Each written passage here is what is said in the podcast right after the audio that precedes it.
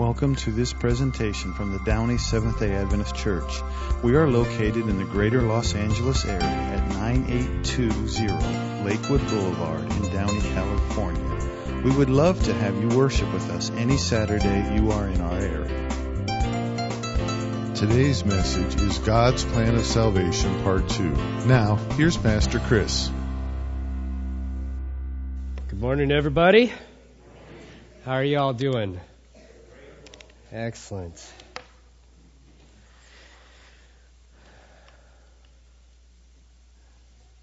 All right. Let's begin with prayer. Father in heaven, Lord, as we now look to the experience of salvation as well growing in Christ, Lord, may we be better equipped to serve you. Lead and guide us. Take heart as well what you have us learn today that we can apply to our lives now. In Jesus' name, amen. As we get started, um, we'll be. Uh, I want to go through a quick story, but rather than reading, I want you to read along. I want you to imagine. We've done this before, so I want you to all close your eyes. I want you to experience what we're going to read, okay? Very familiar story. So I'll close our eyes. All right. Jesus entered Jericho and was passing through. A man was there by the name of Zacchaeus. He was a chief tax collector and was wealthy. He wanted to see who Jesus was, but because he was short, he couldn't see over the crowd. So he ran ahead and climbed a sycamore fig tree to see him, since Jesus was coming that way. When Jesus reached the spot, he looked up and he said to him, Zacchaeus, come down immediately. I must stay at your house today. So he came down and at once welcomed him gladly.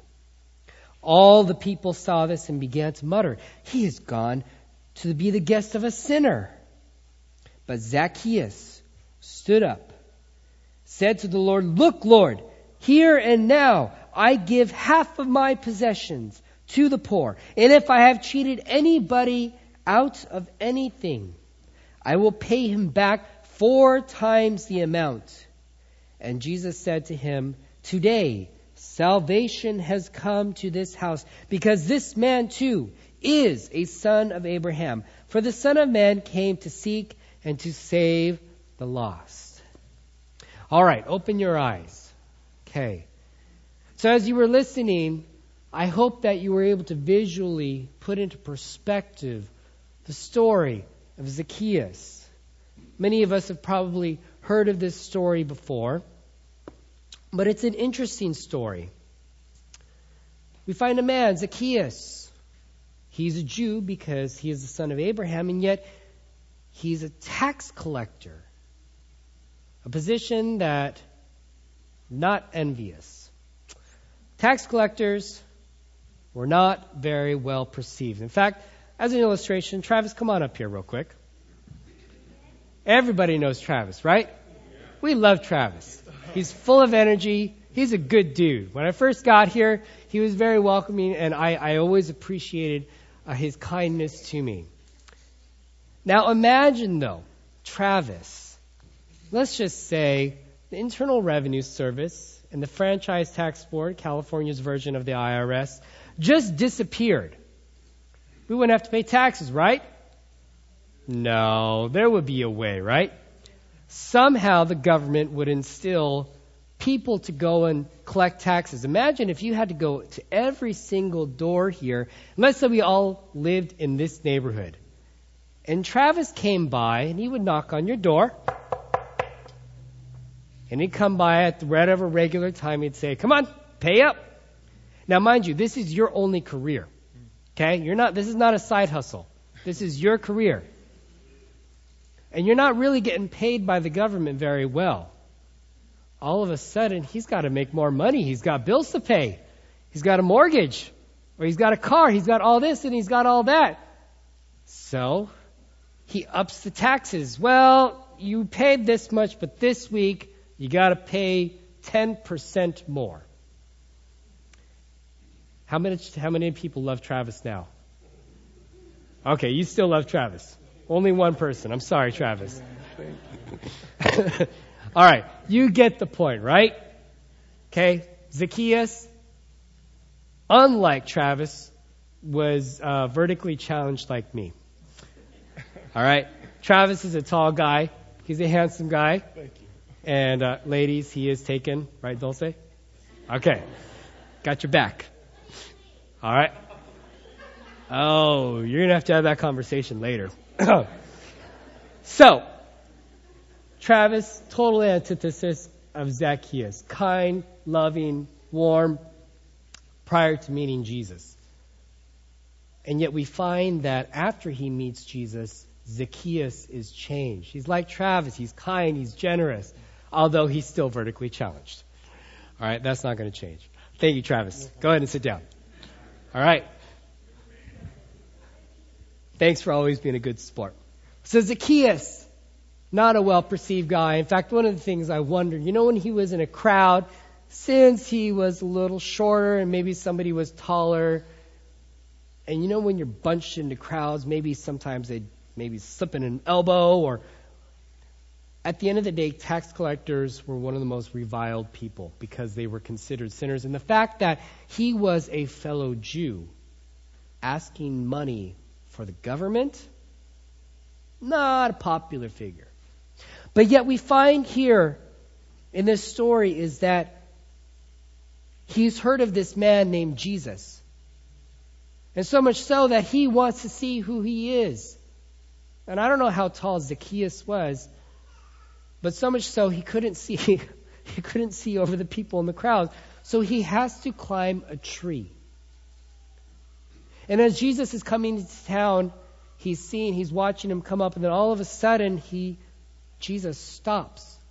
And he looks up into the tree and he says, Zacchaeus, come down because I'm going to hang out with you today in your house.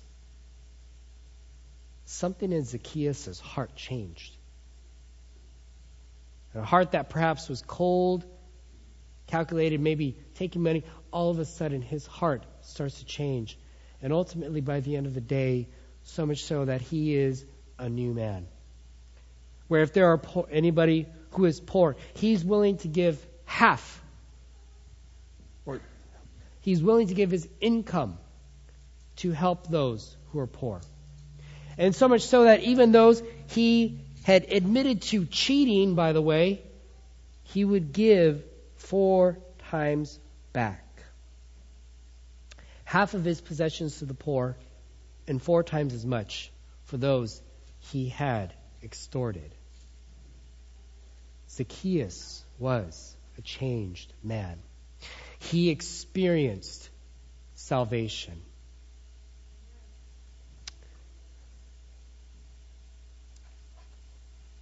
As we look to the Word and as we look to the fundamental beliefs, one of the fundamental beliefs that I think is also very important is that of the experience, experiencing Christ's transforming power in your life. So, the experience of salvation. In infinite love and mercy, God made Christ, who knew no sin, to be sin for us, so that in him we might be made the righteousness of God. It is only through God that we can be considered righteous. Led by the Holy Spirit, we sense our need, we acknowledge our sinfulness, we repent of our transgressions, and exercise faith in Jesus as Lord and Christ, as substitute and example. This faith which receives salvation comes through the divine power of the Word and the gift of God's grace. And through Christ we are justified, adopted as God's sons and daughters, and delivered, from the lordship of sin. Through the Spirit we are born again and sanctified. The Spirit renews our minds. God writes law of love in our hearts, and we are given the power to live a holy life. Abiding in him, we become partakers of the divine nature and have the assurance of salvation now and in the judgment. Isn't it a blessing to know that when we accept Christ and we believe with Him in all of our heart. We acknowledge Him of our need in our life and to invite Him to our lives, knowing that we are saved. What a gift. Christ compels and changes us because when we experience salvation, it's not something that we just say, but we actually can experience this. Because when we realize when we are bro- we ultimately are broken people. We are sinners in need of a savior. And when we acknowledge Lord our Jesus as our Lord, and when we repent, God's grace is extended. God's love, which is infinite and merciful, forgives us. And we are justified by Christ. You see, in Romans 5, something that we've we've gone through previously. Some of what I'm going to say is a little bit of a rehash, but it's important. So you see, at this right time, when we were still powerful, Christ died for the ungodly. Very rarely will anyone die for a righteous person, though for a good person, someone might possibly dare to die. But God demonstrates. God takes action. God demonstrates his own love for us in this. While we were still sinners, Christ died for us. Since we have been justified by his blood, how much more shall we be saved from God's wrath through him? For if, while we were God's enemies, we were reconciled to him through the death of his Son, how much more, having been reconciled, shall we be saved through his life?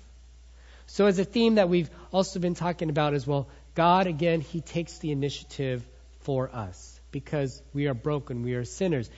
And as we, as we have gone through these fundamental beliefs, it's telling a story, right? Because at the very beginning, we talk about the foundation of our, our belief, which is the Scriptures.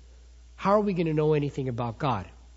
Obviously, through prayer, but especially through the reading of the Word, we can discover a God who created this whole vast universe and has a plan for our salvation.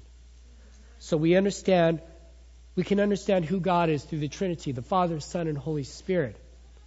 And then we also, over the last couple of weeks, we've talked about how we were created and ultimately our nature of humanity.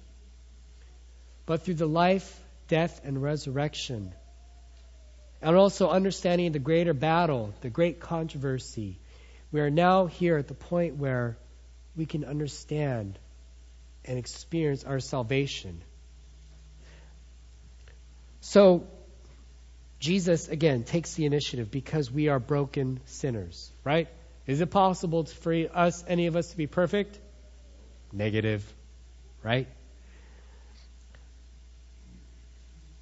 So when a sinner recognizes their need for Christ, their faith is not static. It moves them forward, it compels them to move towards Christ. It spurs them into conviction and into action.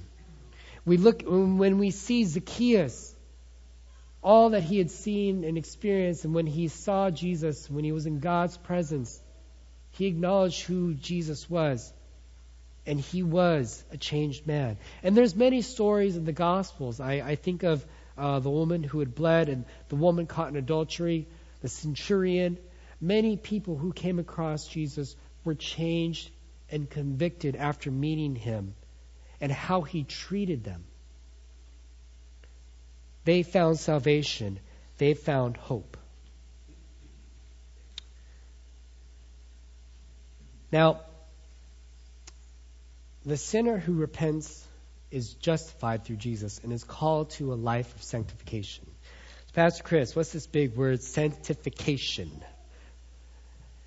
And to be honest, I didn't really understand understood what sanctification me, meant until I really honestly became a pastor.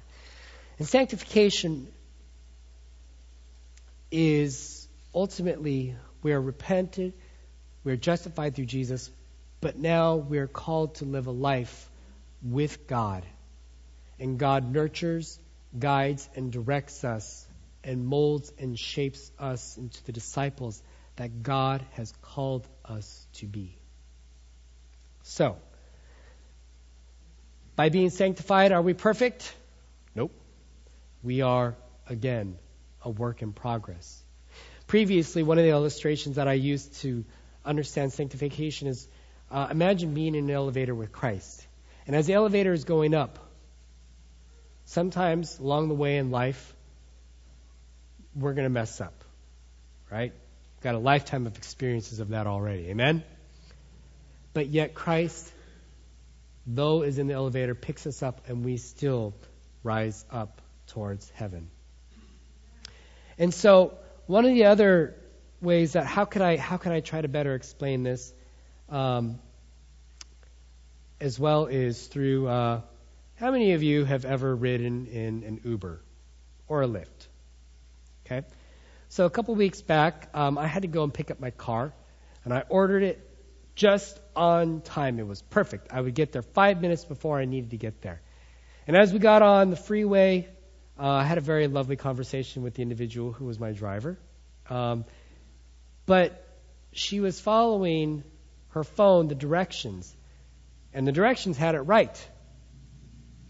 Yet she chose to get, instead of get off Mount Olive, she chose to get on the 605. Excuse me. Still not 100%. From the 210 to the 605 at 5:40 in the evening. Thank you. You understand my plight. We had to go all the way down to Arrow, which didn't have traffic. The other side, that was a whole other story.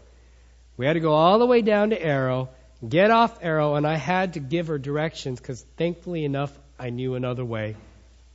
But I still arrived five minutes late. And, and in life, you know, God gives us the path, the directions, right? But yet we need to be able to read and follow the directions in life, right? So, it's important that we should get to know who God is and what God has in store for our lives by reading the Word. Jesus said to them, Very truly, I tell you, unless you eat this flesh of the Son of Man and drink his blood, drink his blood, you have no life in you. Whoever acts, eats my flesh and drinks my blood has eternal life, and I will raise them up at the last day. For my flesh is real food, and my blood is real drink. Whoever eats my flesh and drinks my blood remains in me, and I in them. Now, we've gone through this recently we realize, of course, Jesus is obviously not accountable. Praise the Lord. Right? But yet, when he talks about eating the flesh and drinking the blood, what is he saying here? And that we have to partake on his words, his teachings. We have to know who God is. And again, as I've said before, we can't know God unless we spend time with God. And so, the fact of the matter is, spend time with God in prayer and study, and even your fellow believers here at this church. That's why we're here, not only for affirmation and getting together, but we're here to know and discover a loving, graceful God. So, sanctification is a lifelong journey of walking and being shaped and molded by Christ. In fact, Bonhoeffer, Dietrich Bonhoeffer, a famous German theologian who helped many Jews try to escape uh, and ultimately tried to end Hitler, um, was caught, convicted, and thrown into uh, one of the camps and died just before they would have been freed. He writes Salvation is free, but discipleship will cost you your life. Funny thing is, though, when we decide to follow Christ and we become Christ's disciples, it's not just a mere one time decision. It's a decision that's going to affect your whole life. So much so it will affect you daily. Because realize every time we wake up, it's a brand new day, right? But Christ calls us to take up his cross daily. So, driving. You ever have a backseat driver? Growing up, I, I'm the oldest, so I was the first to drive, and one of my siblings uh, decided it was their professional courtesy to me to become the backseat driver. and I paid them back later. But uh, all jokes aside, when we drive the car as well, we want to follow God's leading. Sometimes life, however, we're going to take detours. Whether because we're stubborn, we think we know the way, but we don't, and we end up taking this long, painful detour. May we seek Christ first and follow Christ's leading.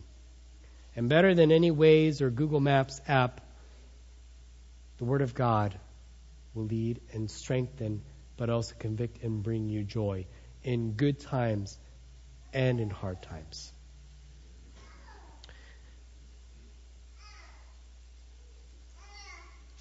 And realize that life, in our Christian experience, it's not a sprint, it's a marathon. If I don't know if you've ever uh, ran or rode a race, but a 5K, 3.1 mile run is much different than a marathon. Because you can probably, the, the fastest athletes can probably do a 5K, what, in 15, 20 minutes, right? And now apparently the world record has been broken. Somebody ran a sub two hour marathon, which just blows my mind. But you run those races very differently because the sprint, you're going out as hard as you can. With the marathon, you still have to run hard, but you can't have your heart rate at 180 beats per minute the whole time, right? Something's going to give. Realize in our Christian walk, you're going to have highs and you're going to have lows. You're going to have peaks and you're going to have valleys. But the beautiful thing is that Christ is with you throughout the whole journey.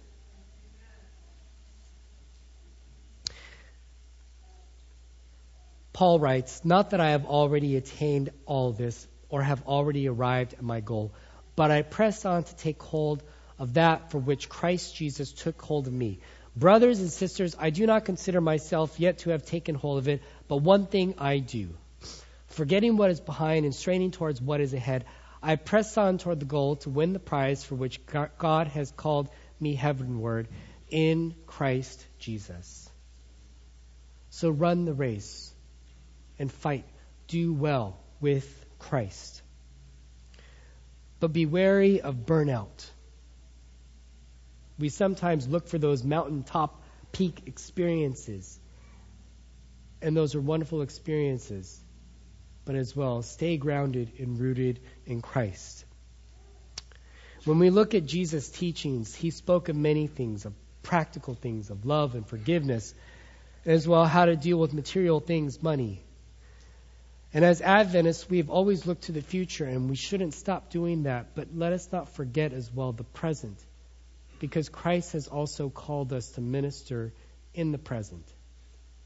And as well, one of the things that uh, maybe I've said this before as well if we can't love each other now,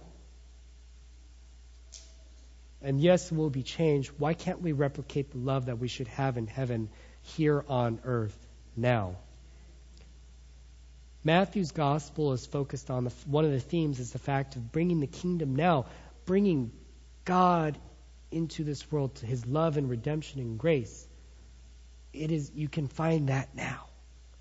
And though we wait for the second coming of Jesus, may we share this love with others and treat others well with love.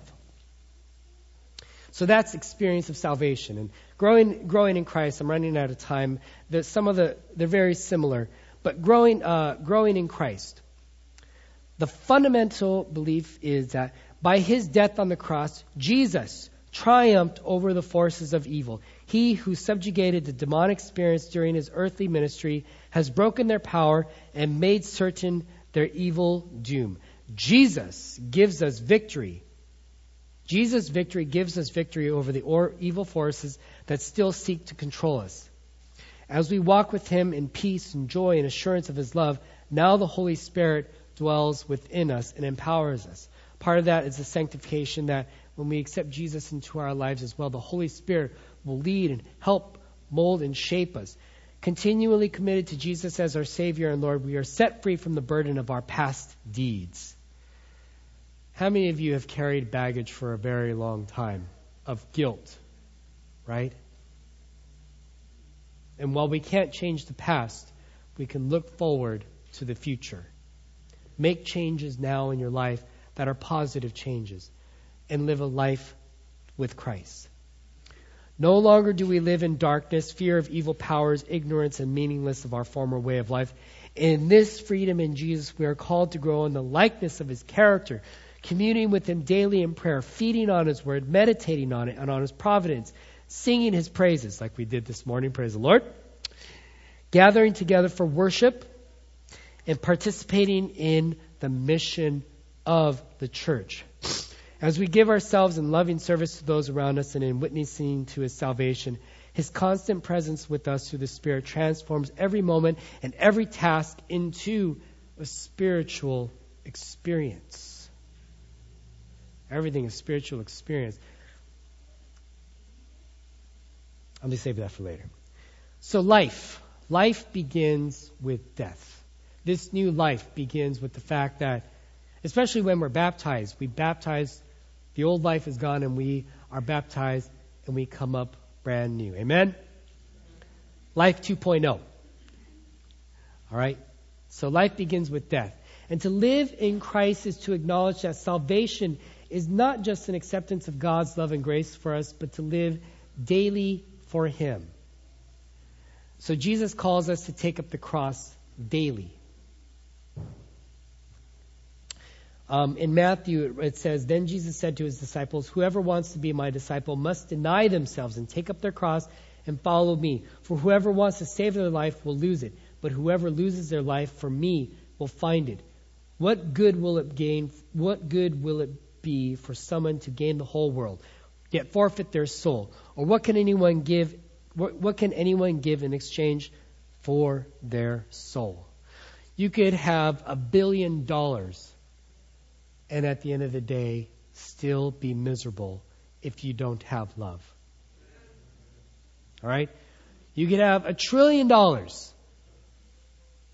And if you're just by yourself on an island, that doesn't seem like a very happy experience, right? By yourself, you could have everything. We were not meant to be alone. We were meant to live together. And yet, as well, Christ calls and compels us to take up the cross daily.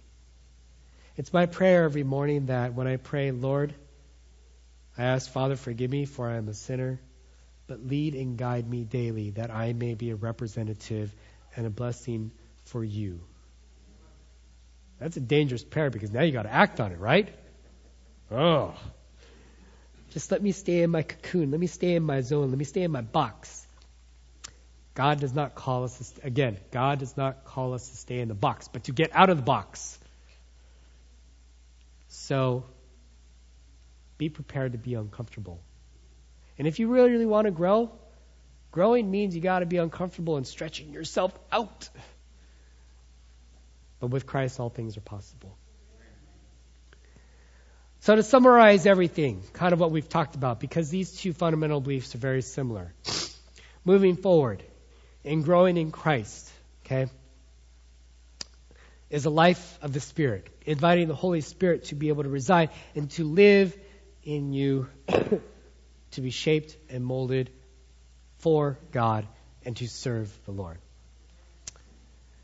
A life of love and of unity, working together with your family, with our church family. We're called to share the good news of Jesus Christ. And we're doing so here because that's why we're here, right?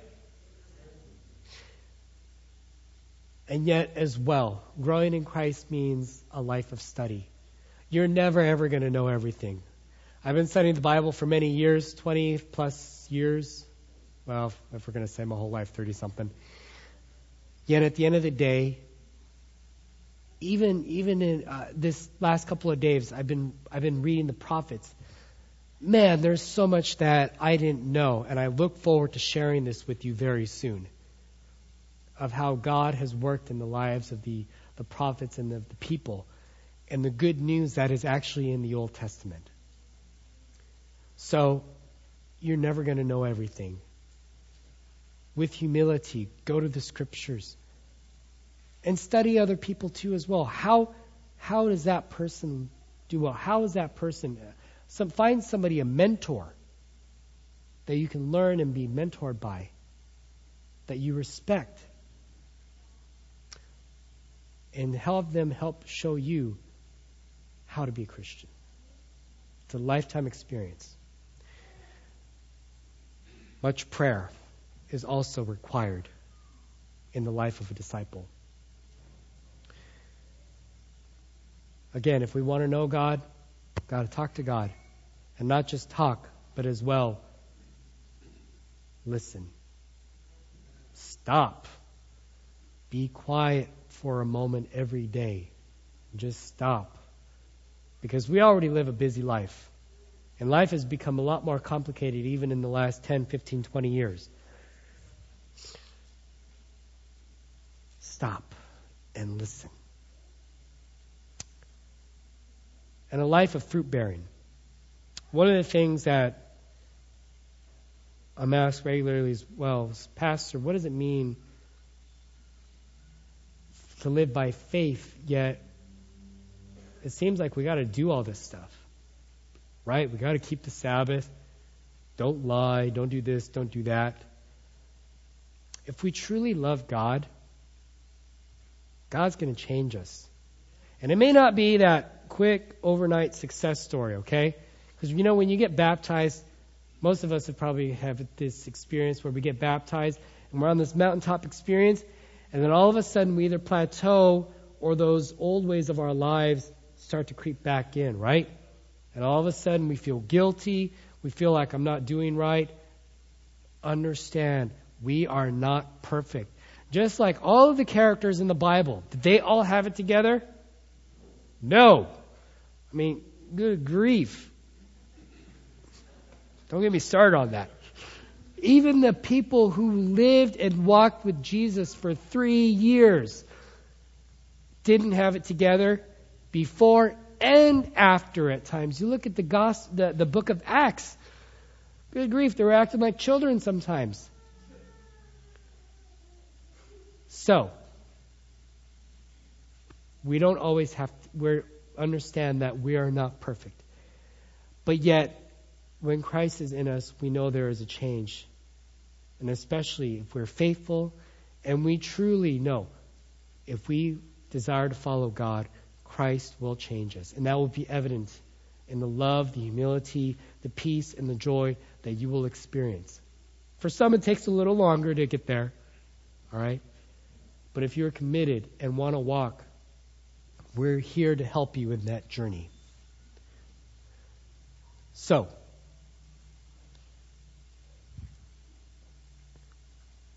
understand as well we're going to have ups and downs, challenges, as we've mentioned before. Life is not perfect.